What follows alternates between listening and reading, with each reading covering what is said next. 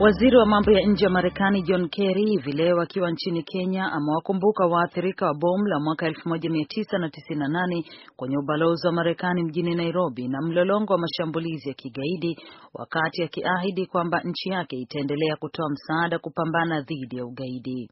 Kerry alishiriki katika sherehe ya kuweka shada la maua kwenye kumbukumbu mahali ambako ubalozi wa Marekani ulipigwa bomu, akisema magaidi siku zote watashindwa katika juhudi zao za kuchochea hofu na kuwagawa watu na kwamba hali ya baadaye haimo mikononi mwao.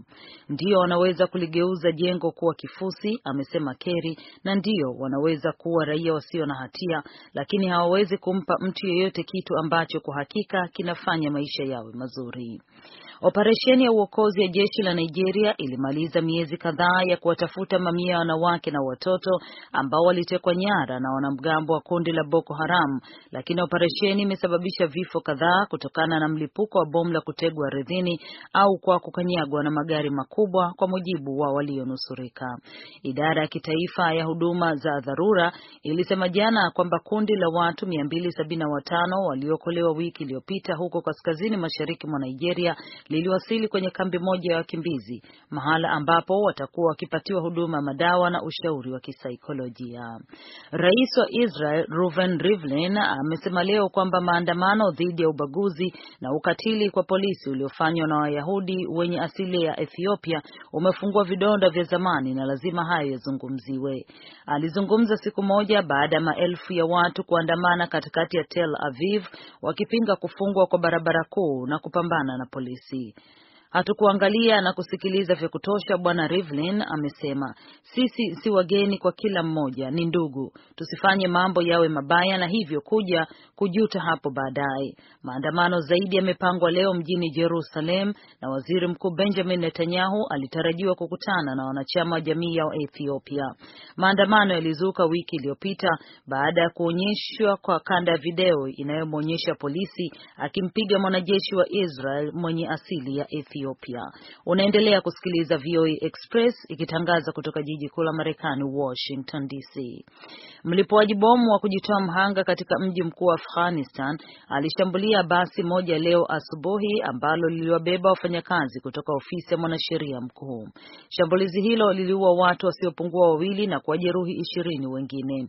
Wizara ya mambo ya ndani nchini humo imelaani shambulizi hilo ikisema linaonyesha kiwango cha ukatili unaofanywa na magaidi dhidi ya raia wasio na hatia na wasioweza kujitetea.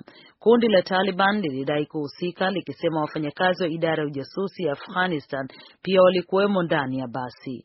Kundi hilo la uasi lilisema shambulizi lilimaanisha kulipiza kisasi kwa jinsi wafungwa wanavyotendewa kwenye gereza la Bagram linalodhibitiwa na Marekani.